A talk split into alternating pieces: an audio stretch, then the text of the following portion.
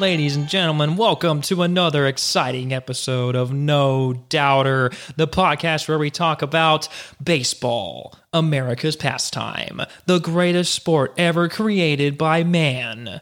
This is going to be a fun episode for you. Thank you so much for joining us. I'm your host, Boom Bostick. I'm joined here by my co-host, right hand man, the one, the only, Travis Lofley. What's up, Trav? Not much, man. Happy to join you again. Oh yeah, we got we got a hefty one right here, Trav. Oh yeah. You know, this is our last launch episode, and you know it's exciting. I feel pretty cool. How have you been enjoying podcasting so Oh, far? Oh, this has been fun. Uh, I mean, really getting getting behind uh, the mic, getting on set uh, each time when we're recording these. It, uh, it it it brings a lot of life. It's a lot of fun. It uh, it is the uh, the culmination of our work um, and prepping for this, and it just uh, we get to.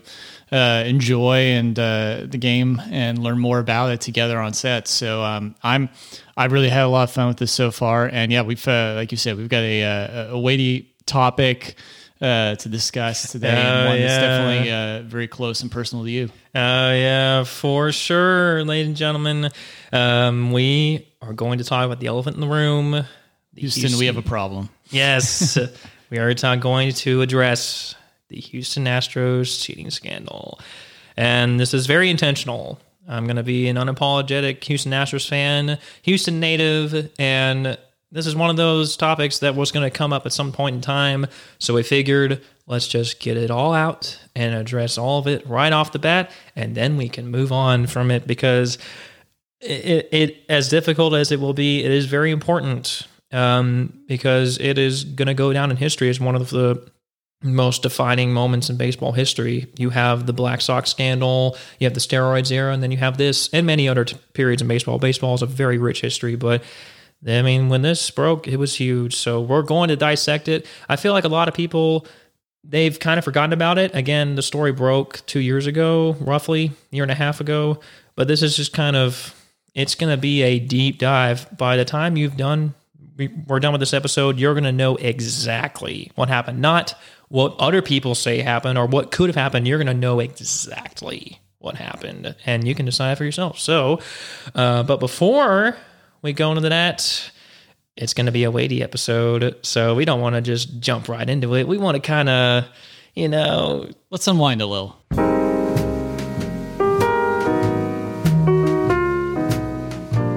We always unwind through this little segment that we call Pour and Score.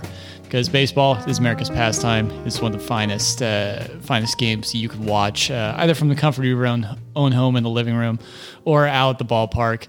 Uh, so the idea is, when you pour, you score. So Barret, let's uh, take it away and let us know what uh, what this week, this week's beverages. Yes, our fourth and final uh, launch episode. We are completing our bourbon trail um, with a very special one. Now, this is a bourbon that not a lot of people know about from a distillery called Clyde Mays, straight from our folks in Alabama, U.S. So, Clyde Mays is a very special distillery. Shout out to my father in law who turned me on to this distillery. They make great batches. Ladies and gentlemen, highly recommend these um, these, these guys. These they are a local distillery, and we want to give them some love because they put out some good batches. So we're going to be drinking the Clyde May Straight Bourbon Whiskey. I'm going to go ahead and read you a little history on these guys. So, Clyde May was a moonshiner by trade, but a craftsman by heart. He made his famous whiskey in hand built copper stills with fresh Alabama spring water and the finest local ingredients. The man was locked up for his passion again prohibition. Eight months in the federal penitentiary. And yet, he started up those copper stills the day he got out. This straight bourbon honors Clyde's dedication to the craft. They use simple ingredients and a patient aging process to produce a fine, easy drinking spirit like Clyde's own moonshine. It's a whiskey with integrity, straightforward, porch sitting, rocking chair bourbon, and this time it's perfectly legal. So, man, I'm ready to go after reading that. so, um, we've been ever so slightly dialing up the notch with each passing bourbon that we drink. This is 92 proof, so it's a pretty good, you know, medium proof bourbon. It's not as low as 80, but it's not in the 100s, 120s. So, but uh, you have you had this before, Trav? I have not. Once again, I'm uh, I'm making my way down the bourbon trail, oh, so uh, I'm I'm looking forward to it. Pour it Oh. up, buddy. Let's uh, let's get this going. let's do this. Oh, and uh, my Glencairn glass over to you, as we always drink out of. Once you go Glencairn, you never go back. We really want to encourage our audience if you want to take your bourbon tasting to the next experience, grab yourself a Glencairn glass. Like drinking wine out of a wine glass, you drink bourbon out of a Glencairn. You're able to smell uh, the whiskey slash bourbon, and it improves and enhances the experience significantly. So get some off Amazon. Just look it up. It's a great way to go. All right. I'm going to be very careful with everything here. Right. Ah, look at that. Very darker color, much darker than what we've had.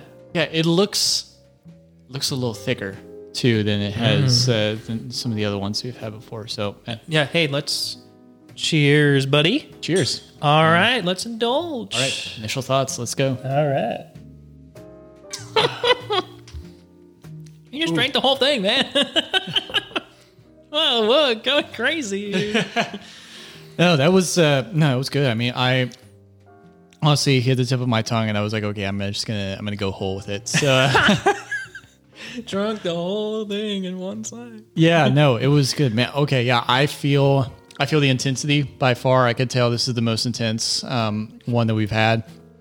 Yeah, it's definitely it's got a little bit of like a spice and kind of a Oh, kick yeah. to it there. Like I really feel like the cinnamon uh, kind of it still goes down smooth, but it almost kind of like I feel like it snowballs. Like you get like the further it hits, like goes down on your taste buds, the more it brings out. Um, A lot of good all the senses bourbons and whiskeys have been doing that, especially the ones that we've been drinking. But what I notice is that, unlike the first three, where it kind of starts slow and ramps up, this one hits you. Yes. And then it ramps from that. So it's a very different experience. Clyde Mays, their bourbons and whiskeys are a lot stronger. They have a bold taste, but man, yes, that is bold. it is a bold taste, but man, is it awesome! Uh, it's another realm of bourbons where it's just I, I like the bold. It's sometimes I'm I don't know. It's kind of like a. I think it's because I'm a hophead for. I'm very much a hophead as well. Yeah. That's, yeah, I very much prefer IPAs and Oh, double yeah. IPAs when we're going. and beer. this is kind of in the realm of that where it's like it is. It's not mellow. I mean, it's boom. It's Yes. engaging. yeah, it's it, it pulls no punches. It uh, it brings everything for you up front. Mm-hmm. Nice brown color, like kind of like a, almost an orange color to it. You know, it's not a very bland color at all. Mmm, very good nose to it. Uh, just the more I drink it, the more it just it's just that initial spark, and then it just takes you all the way to the finish line. You just let it sit, and you get that spice. It just it, it engages your tongue in all sorts of ways. But man, ladies and gentlemen, if you want a good experience, an engaging drinking experience where you can sip on a bourbon and really enjoy it, Clyde Mays, check them out. Give them some love. Um, I'm sure you can find it at Spec's or Total Wine near you, and I highly recommend it. I'm gonna give it. I'm gonna give it nine out of ten. I uh, I'm gonna go just up a little bit. I'm gonna give it a 9.5 out of 10. That was, uh, Oh man, up in the ante. There you go. And as always, we want to remind our audience to, or encourage our audience, shall I say, to please drink responsibly. So let's enjoy this together. Let's pour and score correctly, ladies and gentlemen. Let's, uh, you know, let's be control of our senses. So, um, all right. Well, here we are. Trav, we're gonna get into the meat and the grind, but before I kind of, you know, stand on my soapbox, just what are your initial general thoughts on the Astros change scandal? What are you from what from when you first heard of it? I have to say it, it caught me off guard and uh, and surprised me because I felt like the Astros had truly paid their dues in terms of like really kind of being bottomed out as a franchise um, for a good while and ha- had really accepted the hey we we're not going to be good for a bit. We really need to rebuild. We need to we need to to grow our farm system.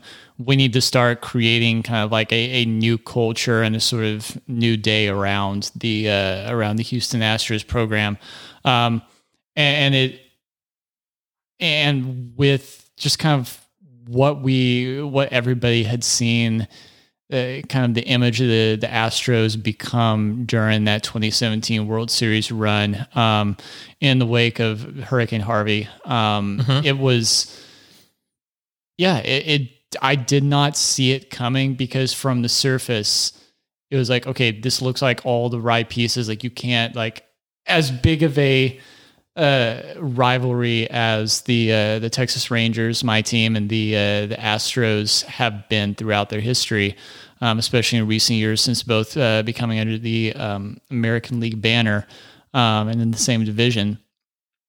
That it, uh, yeah, why it still felt like a really good story and like a kind of like the that you know was a, a team and something that you could rally around and that was aspirational and just a cool story within the uh, the history of baseball.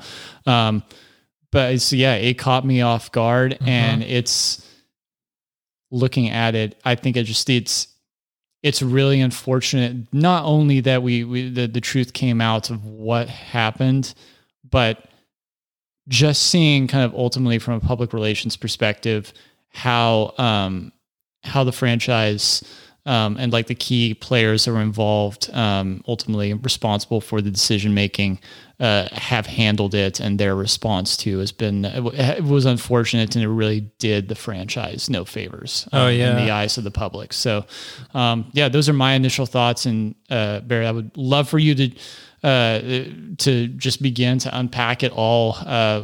What first went down a, a year and a half ago, kind of how the story was broken, um, and the full details around it. Oh yeah, and yeah, I will not mince any words. Um, I've been a Nationals fan my whole life, and kind of wanted to take the bull by the horns and address this head on because you cannot ignore it.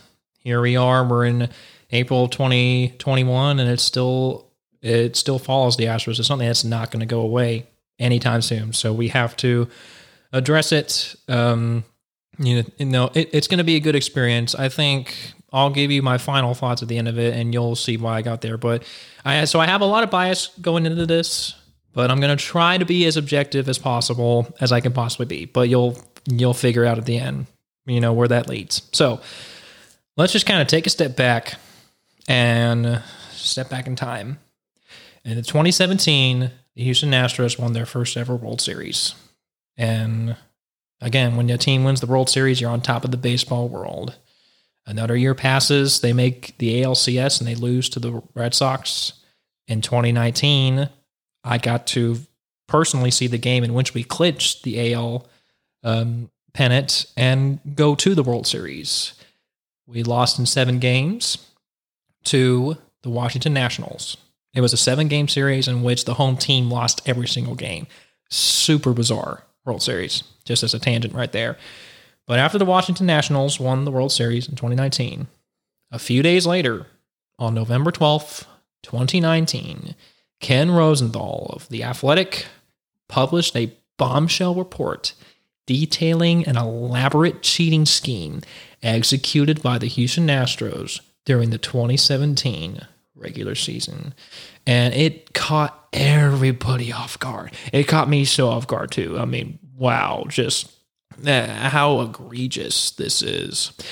This information was given to him by a whistleblower, uh, MLB pitcher by the name of Mike Fiers, who was with the Astros during the 2017 World Series. Mike Fiers is currently a pitcher for the Oakland A's, but in 2019, leading up to the release, he blew the whistle a lot of baseball is a culture of, you know, not speaking out, keeping everything quiet. You know, hey, you know, let's just let's not talk about it. Again, a lot of unwritten rules. So there's this is one of them where it's just like, hey, we're, we're not going to rat each other out.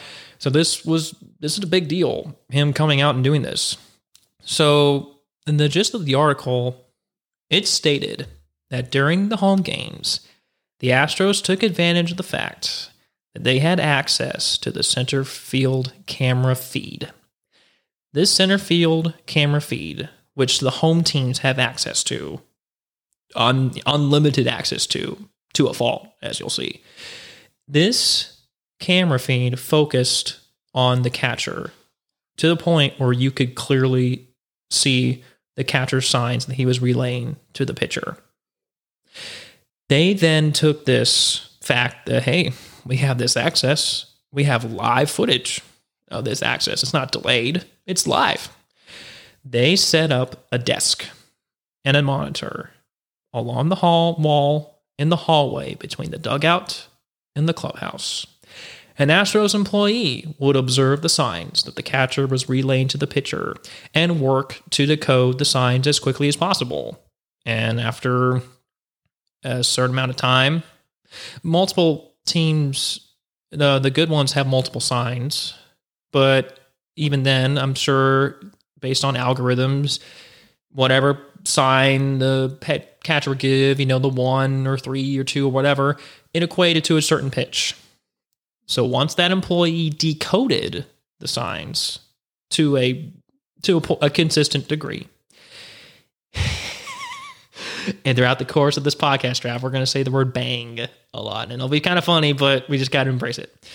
He would bang on an adjacent trash can to signal to the Astros batter, who was currently at the plate in real time, that an off speed pitch was coming. And Astros players wanted specifically to know and only to know if the pitch was off speed or not. Because the pitch is either going to be off speed or it's going to be a fastball. Off speed pitches can consist of curveballs, changeups, or sliders. And that begs the question why would an Astros player want to know this? And the reason is because it's all about the timing of a player's swing. If you know 100% for a fact that the next pitch that you're about to receive is off speed, you that's a process of elimination. You know for a fact it's not a fastball.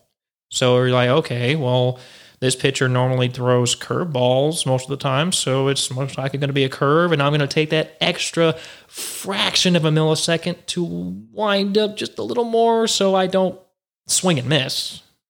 It's very, very useful information to know in real time, as we'll dive into. But that's what the article was suggesting. A few days after the article was published, Major League Baseball launched an investigation under the leadership of Commissioner Rob Manfred.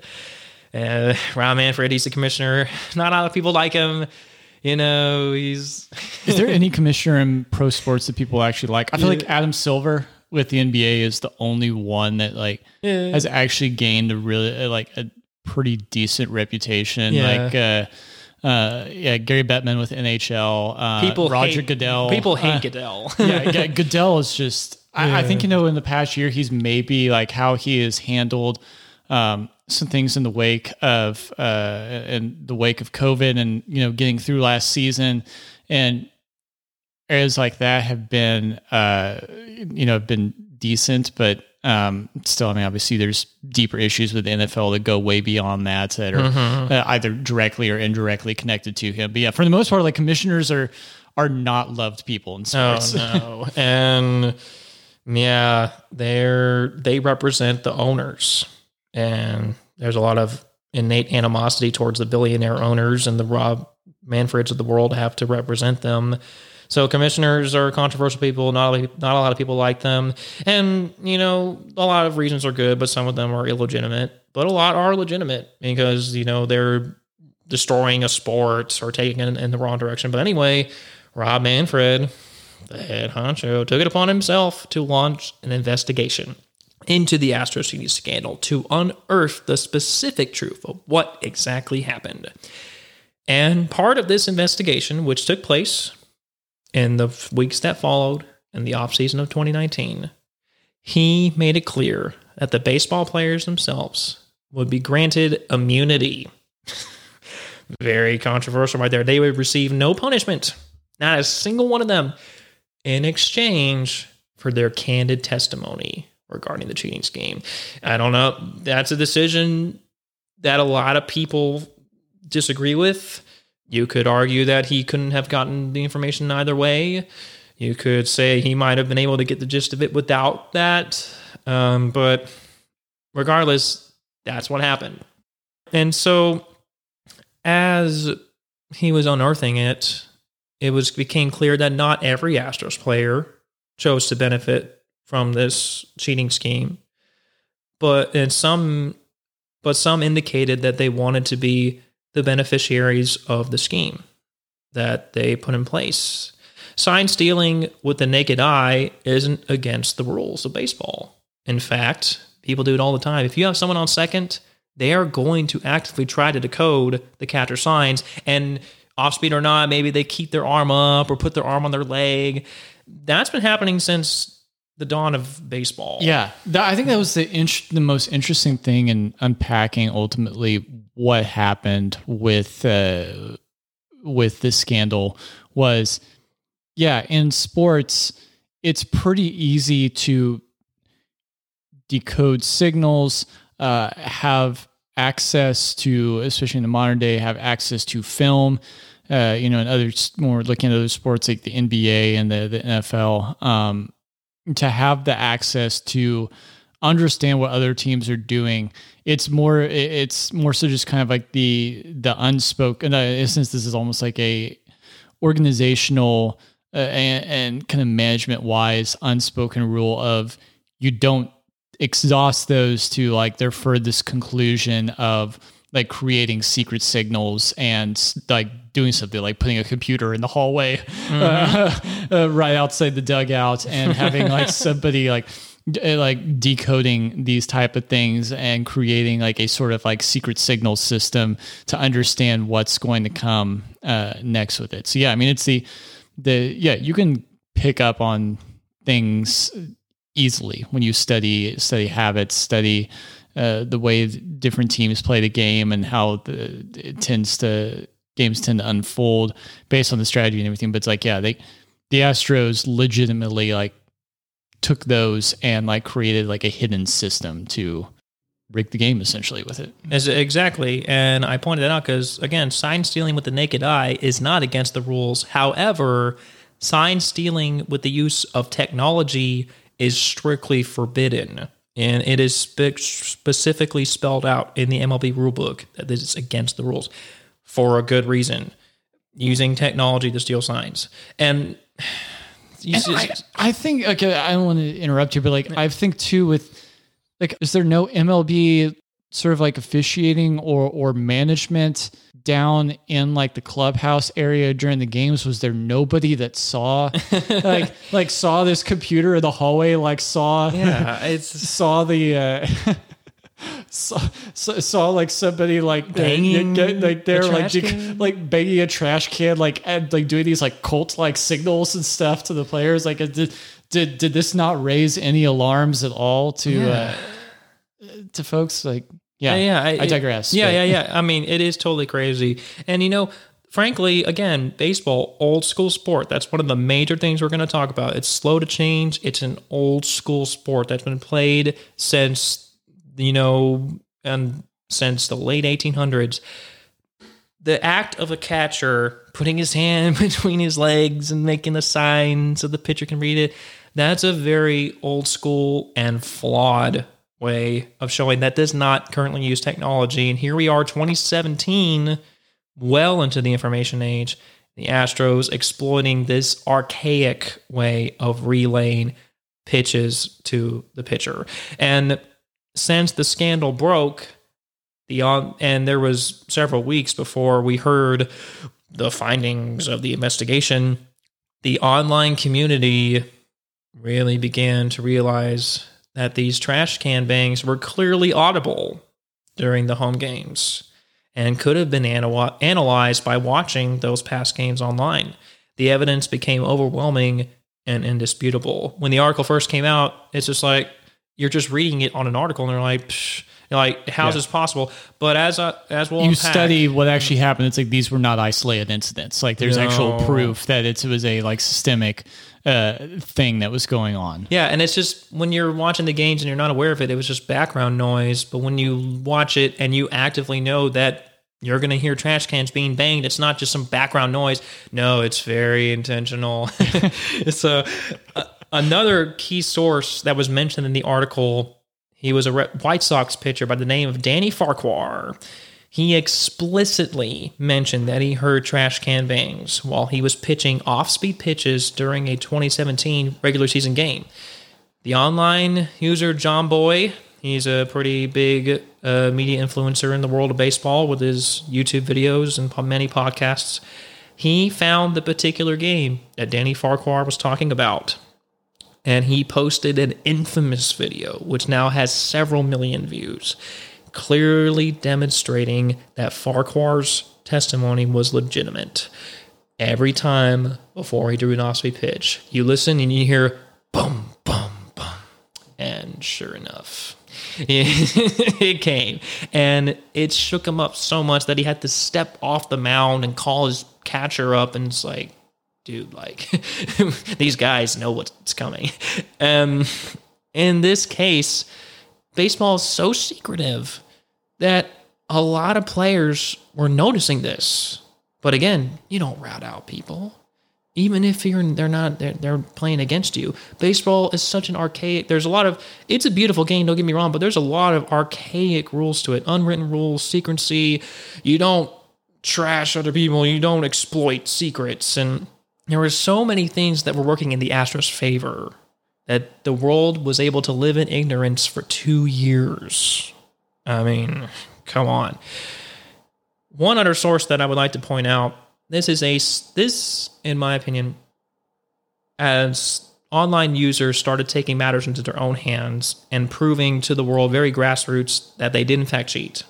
There is one source in particular that is superior, and this was done by an, ast- an actual Houston Astros fan. His name is Tony Adams. He spent a lot of hours watching 58 home games Again, there are 81 home games in total in any given season. He watched 58 of them and he created a website. You can go to this website right now, and I highly encourage all of um, all the folks listening to this podcast to go to signstealingscandal.com. That's simply what it is signstealingscandal.com. The link will be in the description below. He created this website based on him watching all 58 of these home games and it illustrates, in my opinion, the most objective account of what actually happened. And he quantified the amount of bangs during the games. And based on the 58 games that he watched, again, it's not complete. They, they can only do this at the home games. They, they don't have access to the camera on the road games. So he was able to watch over half the home games. But in those, and but it's still a good sample size as as you'll find out. 1,143 bangs were out of 8,274 pitches thrown. So in those 58 games, 14% of the time, there were bangs for all the pitches thrown in that home stretch. There were minimal bangs, two to five per game at the start of the season all the way until Memorial Day weekend, May 28th, 2017. And you'll look on the website, that's when the banging, as silly as it is to say that, started to really ramp up. So again, you start off with two to five per game, very, very minimal. But after Memorial Day weekend, boom, you're getting 25 plus bangs per game. And they all but cease starting on September 22nd and beyond. So in the 2017 World Series, you have Memorial Day weekend all the way to the end of September, in which they are in full swing using this system. In August of 2017, the Red Sox were caught transmitting signs from the replay room to the trainers in the dugout via smartwatch. There's this whole smartwatch scandal. Um, those trainers were relaying the signals to the players using the smartwatch, and a lot of people found out about the smartwatch right when it was happening. It baffles me they weren't able to pick up on the trash can, but they were able to pick up on the smartwatch scandal. Um, but that happened in August of 2017. And after that, all teams were put on notice on September 17th that electronic sign stealing of any kind would be severely punished. So Manfred gave an official notice. I don't know if he was totally hands off. There are a lot of rules in baseball. It's like, yeah, it's a rule, but we're it's they're not going to really hardcore enforce it. And the Astros were exploiting it for sure. But on September 17th, when they were put on notice, it would make sense that on September 22nd, they just stopped doing it because they were put on notice. So, but all the way up until then, they were using it big time. And if you look at the website, uh, you'll see the players that who used it the most. Tyler White heard bangings 26% of his appearances. JD Davis heard bangs 29% of the time. Max Stassi 25%. George Springer 14% of his plate appearances. Alex Bregman 16%.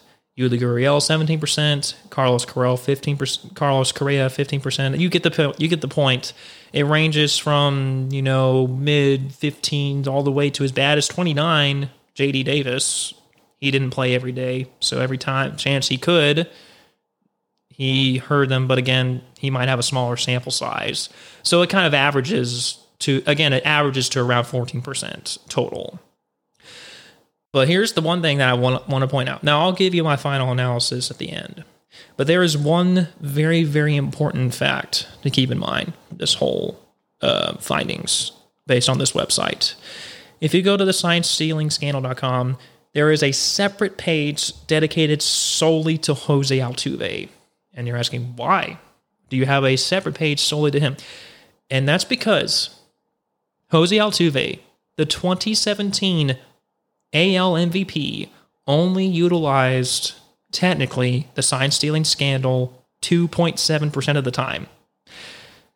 So that's an anomaly. Uh, you're looking at an average of 14 and then 2.7. That is a huge anomaly. And it's like, wow, that's different. To add on to what that what that showed, I'm gonna bring up you know, quotes from Correa. Um, in February of 2020, the very next year, Correa points out, he said, when you look at Altuve's numbers on the road, he hit 400. The the Astros had a phenomenal road record. They did really well, as I as I'll point out later. Jose Altuve used it 2.7 percent of the time. Josh Reddick used it 3.7 percent of the time, and Tony Kemp used it 0% of the time. So you have the two extremes. You have JD Davis uh, and Tyler White, Max Stassi, and all those. But then on the flip side, you have Josh Reddick, most prominently Altuve, and Tony Kemp. Correa goes on in February of 2020 to say, and this is quote, the few times that the trash can was banged without his, was without his consent. He would go on inside the clubhouse and inside the dugout to whoever was banging the trash can and he would get pissed. He then says, When you disrespect Altuve's name, it doesn't sit well with me. He earned that MVP. So, my big hot take is yes, Jose Altuve 100% deserves the MVP for that season. With that context, if you look at over that period, there would be they would be implementing the scandal and there would be times where he, when he was up to bat, he wouldn't have the bangings. But even in the times where it was like maybe two or three per game, it was clear he didn't want to do it. And he would go back and say, "Hey, you know, I don't, I don't want to partake in this." Um, some hitters don't want to do it because it's too, it's too distracting. And Altuve is a pure hitter. You know, he just wants to go up and focus on hitting. So in the wake of this scandal, you have players like Cody Bellinger who they're just hot. They think they're so cool, and they'll say Altuve stole that MVP from Judge. That's a load of garbage.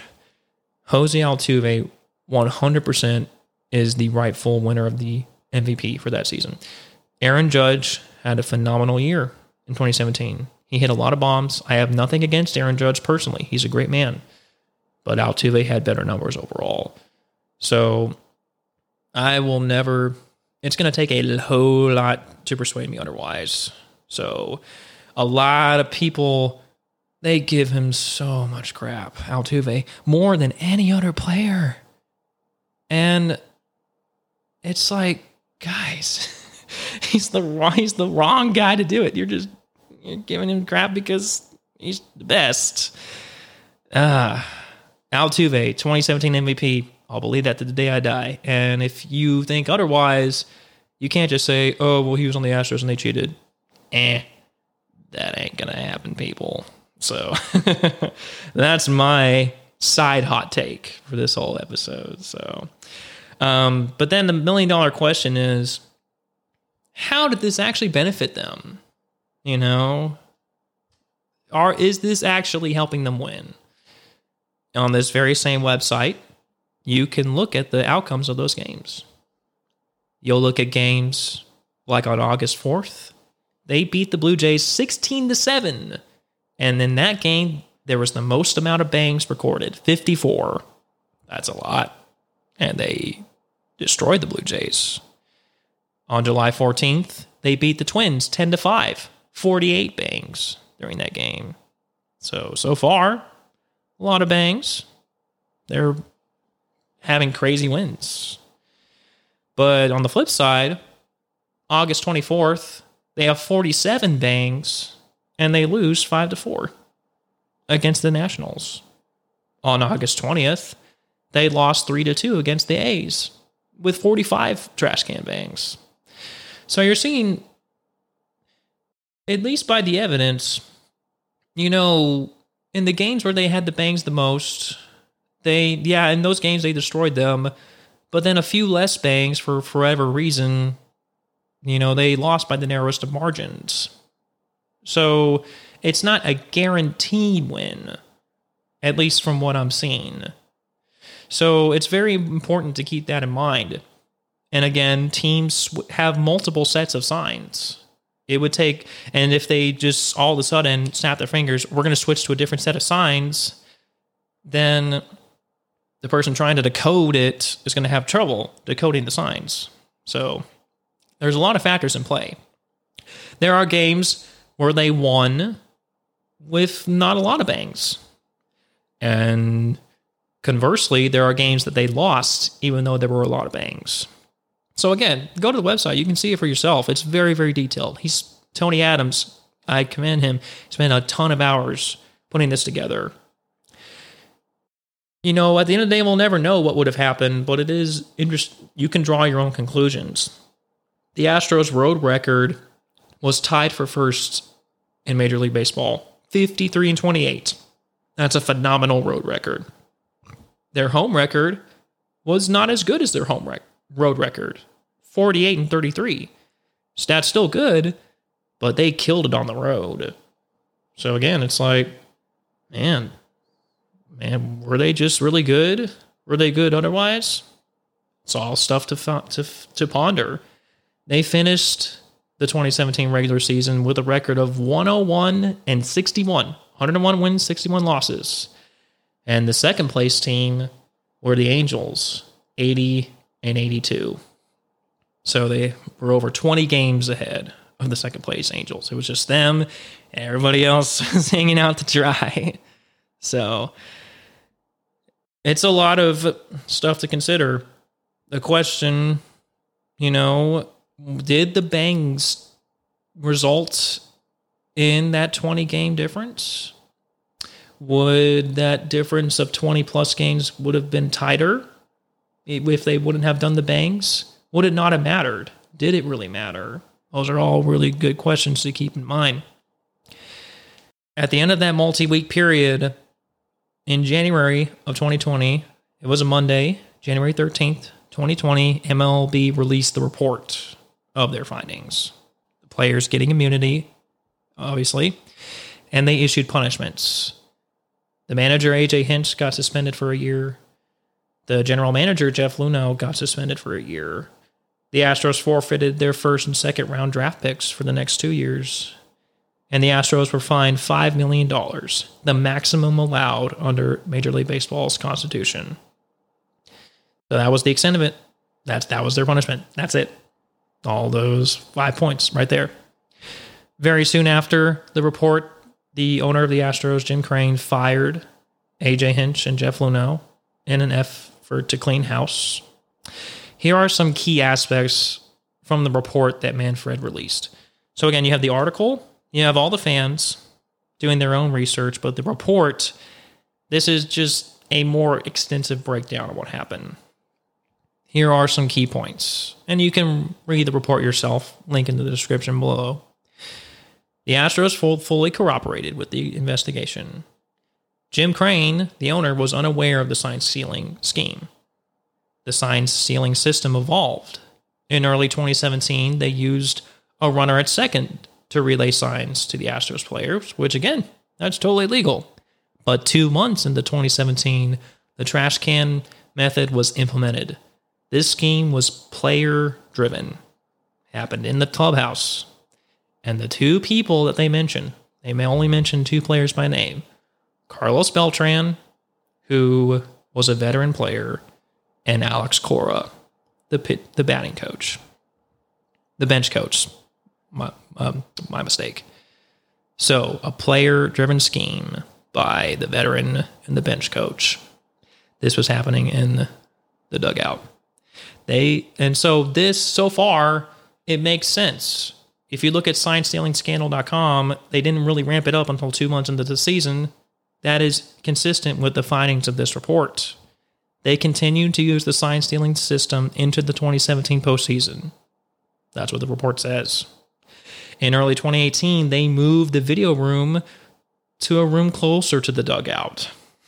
They continued the scheme early in the 2018 season, but eventually stopped because, quote, because the players no longer believed it was effective.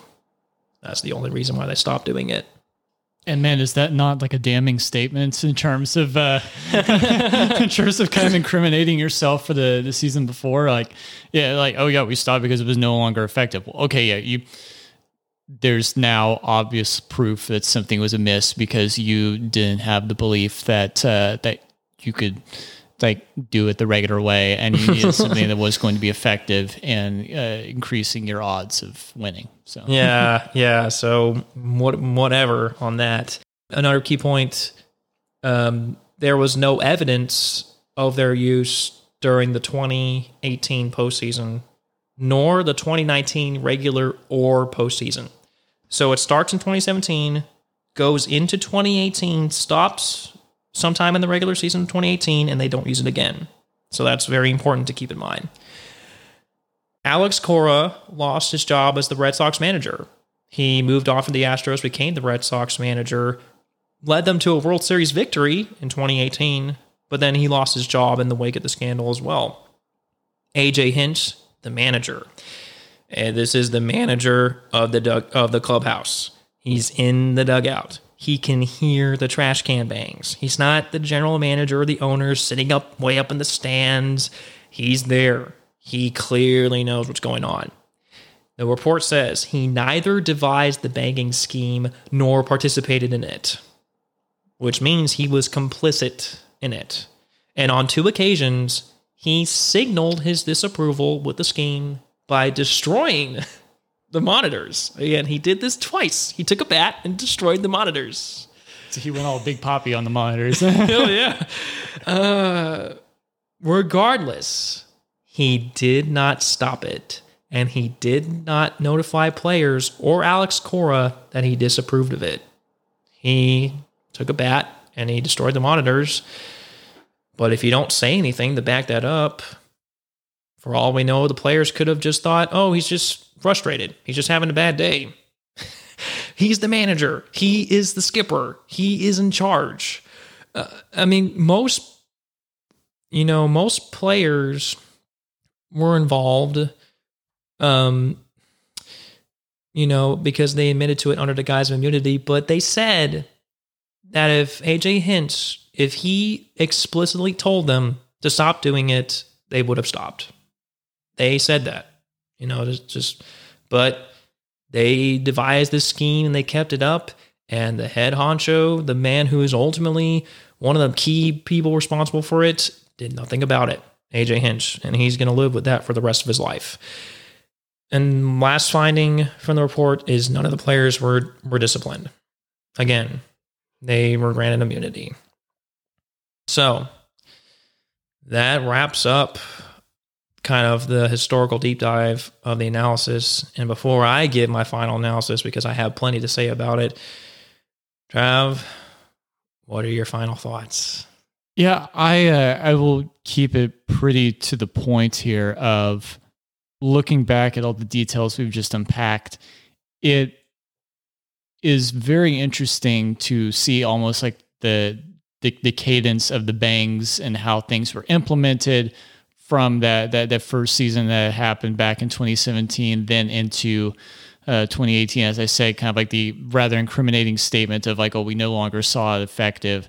Um, but then, and then like that on top of the differences of like, yeah, the the uh, like the the banging was something that was implemented at home, like there were the the availability to do it there at Minute Maid Park, uh, but it wasn't happening on the road. But how like it happened on the road was a better record for the team as opposed to, mm-hmm. to home at True. Minute Maid Park. And so in a sense, I almost see it as like it's it's worse. And I, I can see like how like with fans like it uh, with Major League Baseball fans in general, why this could really irk some folks um, more um, than in, in, another instance. Like in this, it really is kind of pretty bad when you look at it in this light of like, man, these guys went with it. Like we'll we'll, we'll never fully know if the Astros thought that they I mean, that 2017 team, like that period around 2017, 2018, the Astros were just absolutely loaded with talent. Like True. it was, yep. and they,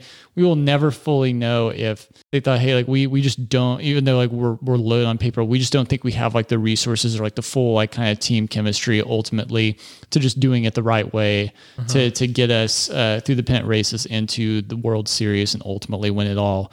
Um, or if uh, if they were just ultimately greedy and it was like, hey, you know, we just want to we want to manipulate our home environment in whatever way we can. Ultimately, it's just it's about it was just about us like you know trying to to to basically play dirty and like seeing themselves as really all that and going just for like maximizing everything as you could and just it's yeah it, it's between the investigation and the responses of the organization itself, uh, how players were granted immunity to speak out on these issues.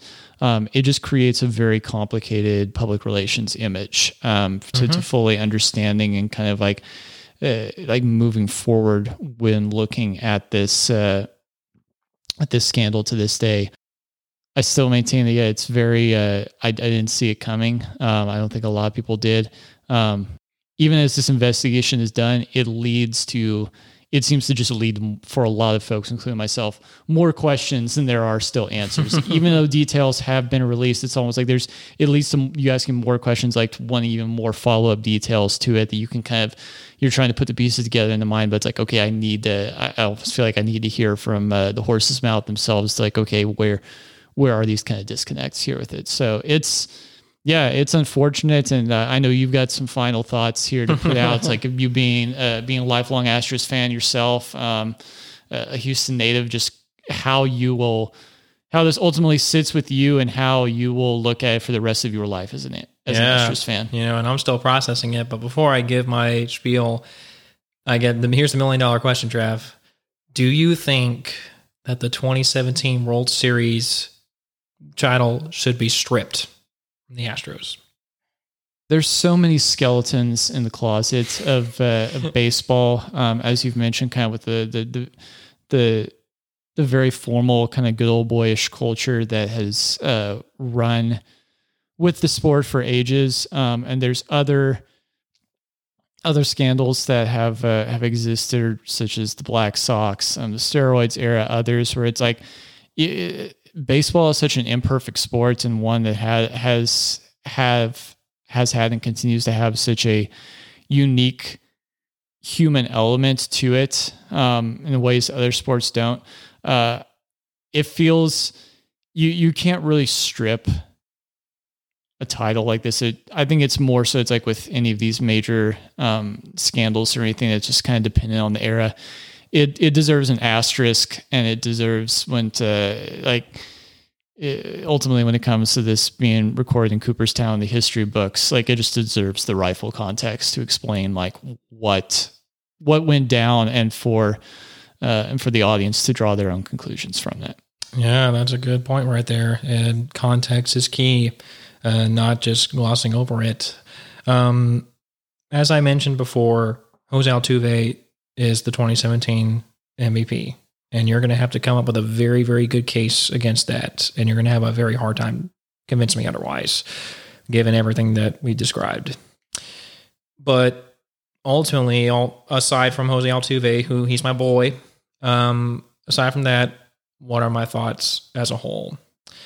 While there is a good chance, a, case, a good case to be made that the Astros still might have won the division, or at least clinched the lot, the wild card. Again, it's a 21 game differential. You can say, oh well, the bangings. If they if they didn't do it, it might have been a 10 game differential or a five game differential or whatever. I will still forever have an asterisk by the 2017 World Series victory. I'm a Houston Astros fan, but I am not one of those fans who is just saying, "Oh, everybody's doing it, so it's fine." No, that's garbage. This is cheating. If you ask any pitcher who would they, who would they rather face, someone who is you know up to their eyeballs in steroids, or someone who knows 100% that an off-speed pitch is coming, they'll take their chance on a person like Bonds any day of the week because you can be, you know, the Incredible Hulk for all I care but you if you still have to connect the bat with the ball, which is so difficult. The best players in baseball are not successful two thirds of the time. That is a, a an abysmal strat, you know, percentage. Two thirds of the time being unsuccessful, and those are the best people. It's so difficult to hit a pitch. But when you know 100% the type of pitch that's coming, you gain an incredible advantage. So, this, even though, again, you can make a case, it was just like you were saying, Travis, at the end of the day, we will never know what would have happened. And because of that, I cannot accept this World Series victory. I have to put an asterisk by it. Um, every time I go to Minute Maid Park and I look at that gold 2017 World Series victory, I'm not going to look at that with pride. Uh, they cheated. This is against the rules for a reason. You can argue that it might be a bad rule. No, it's a good rule. And Major League Baseball, we talked about in episode two, and they need to have a better, more sophisticated pitch relay, not just for the cheating scandal, just because they need to embrace technology. But cheating is cheating. Electronic sign stealing is against the rules for a good reason. And, you know, this was hard for baseball fans because you have other fans who they haven't won World Series in several years, and they're like, "Well, the Astros come up here and they and they cheat." You know, my team hasn't won in several years, and you guys, you just cheat your way to it. I mean, that's that's not fair. And this was hard for them, but I want to give the Houston Astros fans perspective. This was especially hard on us. You know, I'm not demanding sympathy for the Houston Astros themselves. But we as Astros fans, and I speak on their behalf, it was especially hard for us. Especially given the fact that this championship was won in the aftermath of Hurricane Harvey. When you spend your whole life, however short it is, being a fanatic around a team, and in 2017, your own home gets decimated. The city of Houston gets decimated. The city of Houston rallies around the team, and a mere two months less than two months after Hurricane Harvey happens, you win a World Series. You're elated. You're ecstatic. It gives you joy, pure, tangible joy. And then all of that is fake. I mean, what a gut punch. It's that feeling of rallying behind your team and putting your faith in the team, the joy that we had despite our homes being destroyed, the images of people sitting on buckets in houses that were gutted, watching the game, those feelings were real. And the cheating scandal, to a large point, you invalidates those experiences, or at least you can look at it that way. We lived in ignorance for two years, thinking that the Astros, we thought they were going to start a dynasty and continue to dominate cleanly. You know, this team is, they, they got fun players like Bregman and Correa and Springer and Altuve. And, you know, they're not the Dodgers, the, the Yankees, they're the Astros. It's a new team. That's a new dynasty. They made the ALCS four straight years. They made the World Series in 2019 and they almost did in 2018. It's a new dynasty. And then in, after two years of ignorance, the height of my fandom for the Astros, this just comes out and just smacks it across the face. I'm still dealing with this scandal to this day. Um, at least for now, I'm continuing to root for the Astros. My fandom of them is diminished. I will say that. You know, in those two years, 2017 to 2019, it was at its height. It is diminished. But Houston's my hometown. I'm still rooting for the Astros. And I, you know, it was really hard for me, especially because of AJ Hinch. Everybody loved AJ Hinch. The fans, the players, people from other teams, they loved AJ Hinch. He's so candid and so upfront. And the fact that he did not stop it, that really hurt me the more the most. More so than any other player. Altuve, again, he didn't engage in it. And he you can say, oh, he could have stopped it, but he was a player. This was started by the veteran, Carlos Beltran, who's the veteran. No one's going to backtalk a veteran. No one's going to backtalk a bench coach. It has to be the manager. And AJ Hinch, he's come out and he's talked about it as he's been asked plenty of questions about it. He says he'll live with it for the rest of his life. And he says it's it sucks because it desecrates his father's name. The Hinch name, Hinch, will forever be associated with cheating scandal. He's now the manager of the Tigers and trying to turn that team around. He's very, very fortunate that he gets a second chance. In my opinion, I would have been okay with a harsher punishment. I would have been okay with a lifetime ban on Hinch and Luhnow. I would have been okay with one year suspensions on the players. I mean, I'm pretty flexible. You know, all the punishment that I said, I'm pretty flexible. You know, the uh, the World Series title is always going to have an asterisk by me. So in my opinion, it's illegitimate. So it'll be there, but I'm not going to work at it with pride. And the after they won the World Series, I bought the Blu-ray, you know, that comes out every year for the World Series champion, and I bought the T-shirts, and I bought the the the pint glass. You bought the whole like Sports Illustrated package Yes. that they uh, they a- advertise like Yeah. the, the first commercial after the team wins the World Yeah, Series. I know. I did all that, and I was living in Austin at the time, and they were doing a tour of the pennant trophy, and it was at the Capitol building, and I took time out of my day to go and take a picture next to the pennant trophy. I stood next to the actual trophy and took a picture with it. I did all that, and this was a gut punch. You know,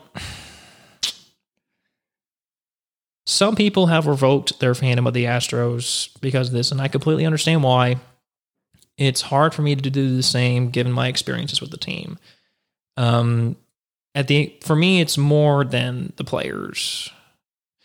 It's more than the owner. It's more. It's it. This is it, it's kind of like the the British in their English Premier League uh, soccer teams. It's it's integral with the culture of Houston. Houstonians, they're able to have experiences and rally behind, behind the team. And the team, the idea of the team itself is bigger than this scandal. My fandom, again, is diminished, but my love for the sport of baseball remains. This was the catalyst for my love for the sport and ultimately what's led into this podcast being started. And it's because my team was really, really good. And when your team's really good, it's fun to watch. it's not fun to Yep. watch when your team's bad. It's fun to watch when they're good, and they're still good to this day. But I'm very interested to see interviews from these players. I'm sure at some point they'll come clean. Maybe when they're retired. Yeah, I feel like this is going to be. It'll be one of those things years down the road when uh, when these guys are uh, really kind of around like the same time all retiring together, there will be uh, some sort of roundtable discussion um, with them where there's more details that comes clean. You know, they share individually, but like you know, being there in the same room with each other um, about kind of what happened with the culture of the organization and Oh, how yeah. that led to what ultimately happened. You know, yeah, that because their culture is pitiful. I mean, and again, and this has become a, because of the information age and a society being more open to change. This is being discovered in more teams beside from the Astros. Recently, the Mets they had an employee who was you know abusive towards women. Uh, I think he was the general manager. Yeah. In this particular instance, there was just a really bad culture in the Astros. Their PR response to this was pathetic.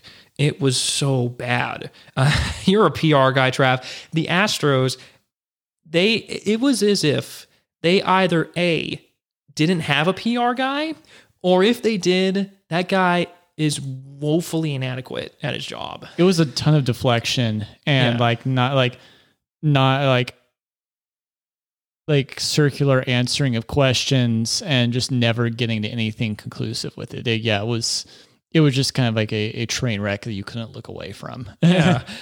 If they would have came in 2020 and they were candid, they were honest, it wouldn't have been as bad. But the fact that their apology was so poor, it it doesn't help. And what I really they had a press conference in early 2020 and then the pandemic broke out. But what I wanted them to hear from them, I wanted them to apologize, but I wanted them to apologize to the fans. I wanted to hear them apologize to kids who look up to them. If they would have come out and given an apology like that, I would have respected them. But Bregman and Altuve and Jim Crane, I mean, It was a lot of double downing. yeah, it's just, guys, get rid of your ego and just come clean. Yeah, and that's like that's something I think you know probably for like the city of Houston especially is the the, the idea of you know kind of like a united team or like representing H Town. It just that kind of all like the thread was pulled on it and then just kind of unraveled at that point. Like the egos were shown and it just it really kind of ruined so that like what like any sort of memories you had of like man this is our team this is our city's team what we're in this together here. When you're seeing like these guys it's like oh I uh, yeah no it wasn't as bad as you thought it was. It's like oh no I did I, I take offense to the idea you look at uh, look at this with these guys. And it's just yeah it it, it was a horrible it was handled horribly from a PR perspective. Yeah. I mean, um, again, cheating has happened in sports since the dawn of time. People of, of all cross sports have always tried to get an edge in an illegitimate way. Drugs, you know, just all kinds of methods of cheating. And this is one of those. Um, my hope, again, my love for the sport remains because the sport when you when it's played fairly is a beautiful sport. And i want the sport to survive. And i'm not saying that i will always be a houston astros fan. You know i'm right now it's it's it's it's just it's hard for me to say otherwise but you know they can only test my fandom of them so much. You know it's and again they've already tested it pretty bad I mean, this is this is pretty bad. This is probably the worst moment in Astros history. But we'll see. It's complicated. Um, I'm just conti- I'm going to continue to pay attention to baseball, see how they do. In 2020, they made the ALCS in a short season. We'll see how they do. They're getting plenty of boos here in 2021, and you know they deserve it. I mean, I mean to a degree. Uh, if even if there even is a degree, maybe they'll get it for the rest of their lives. And who knows if any of them will end up in Cooperstown? I sure hope how Altuve does. If he doesn't, I'll be pretty mad. But this might impact Correa's and Bregman's and Springer's chances, and we'll see. But it's it it was important for us to cover this. This was therapeutic. You know, it's it's something that I'm sure we'll address many many times over. So um, I'm trying to end this off on a positive note, but the positive note is that baseball is a beautiful sport and it can be, and they can put changes, they can implement changes to prevent this from happening again. Yep. And, you know, and, and it can be a better late than never type of situation for more uh, uh, parts of the Houston Astros organization to come clean and make uh, and continue to create a new culture and legacy and do things the right way another time around. Exactly. So we're hopeful. We're you know we're hopeful for the future, and you know man, the Rangers, they were one strike away twice. I, I, want the Rangers to win. I want the Astros to win another World Series purely and legitimately so I can actually fully enjoy a clean, quote unquote, one. But no, yeah, when your team wins the World Series, it's great. And, you know, I hope the Rangers win one. I really do. I will be so happy if the Rangers win one. So shout out to our DFW fans. It's just the moment itself, those moments, those are awesome moments. Yeah. You come up close, uh, come up short just a couple of times. So we, uh, uh, yeah, it seems right now that we're pressing into as an organization more of a more rebuild. of a, a, more of like a true rebuild and just embracing the fact that like hey we we've got some guys here that you know it's it's very much stretch for them to be playing major league baseball um, at the moment um, and we're just working with the best of what we got um, and hoping to build off of uh, kind of like a clean slate culture that way um, but yeah it's uh, I'll always love the Rangers and I I, I can't wait to uh, to to see um, to see that uh, that World Series trophy hoisted by them someday. Yeah, you know, you got the rest of your life. Oh, what is that? What fifty yeah, years? We, have got yeah, we both were, we're both in our twenties. Sure, like surely got, it'll happen once. Yeah. so, but yeah, whether you're an Astros fan, a Rangers fan, or a fan of any other team. We, there's always hope and competition. So let's aim to make the game fair and clean, and let's just root for our team. So, um, ladies and gentlemen, thank you so much for listening to this. It was a it was a it was a lengthy, it was a it, it was heated, but it was a good it was fun, you know. So moving forward, um, go ahead and subscribe to to the podcast so you don't miss out on future episodes. This concludes the launch episodes, and we got so many more episodes coming up. We got some interviews coming up. We're going to be breaking down the seasons of Major League Baseball and college baseball. So you want to subscribe to wherever you're listening to this podcast so you do not miss out on future episodes. Stay up to date. Like us on Facebook, follow us on Twitter and Instagram. All the links are in the description below. Leave us a five star review if you like what you listen to. Re- if or if you, you, don't like what you're listening to, let us know what we can change so we can make this even better. yeah, we would prefer if you don't. We hope you're liking what you hear so far, but if you don't, you know, we're uh, it's not going to hurt. We are open to constructive criticism. If you want to give us constructive criticism, you can reach out to us personally. Don't give us a one star review. but just being honest. But no, I mean, but but but no, if you do, it is what it is. We want to get better. We're amateur podcasters. So, you know, we want to actually hear back from you. We don't just want to talk into the ether. We want to hear back from your audience, and we want you to get a part of it too, which is why we encourage you to join our Patreon to get an even greater level of access to No Doubter. It'll come with perks, which we'll explain at a later point in time. But, you know, join the Patreon community um, you know, support us if you feel like um, inclined to do so. That's going to help us give you the best content more consistently. But yeah, let's start a community on there. Let's start a movement, ladies and gentlemen. Let's enjoy the game of baseball together. Let's.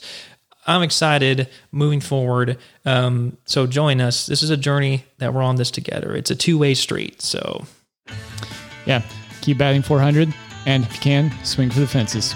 Love you guys, and we see you next time. See y'all around.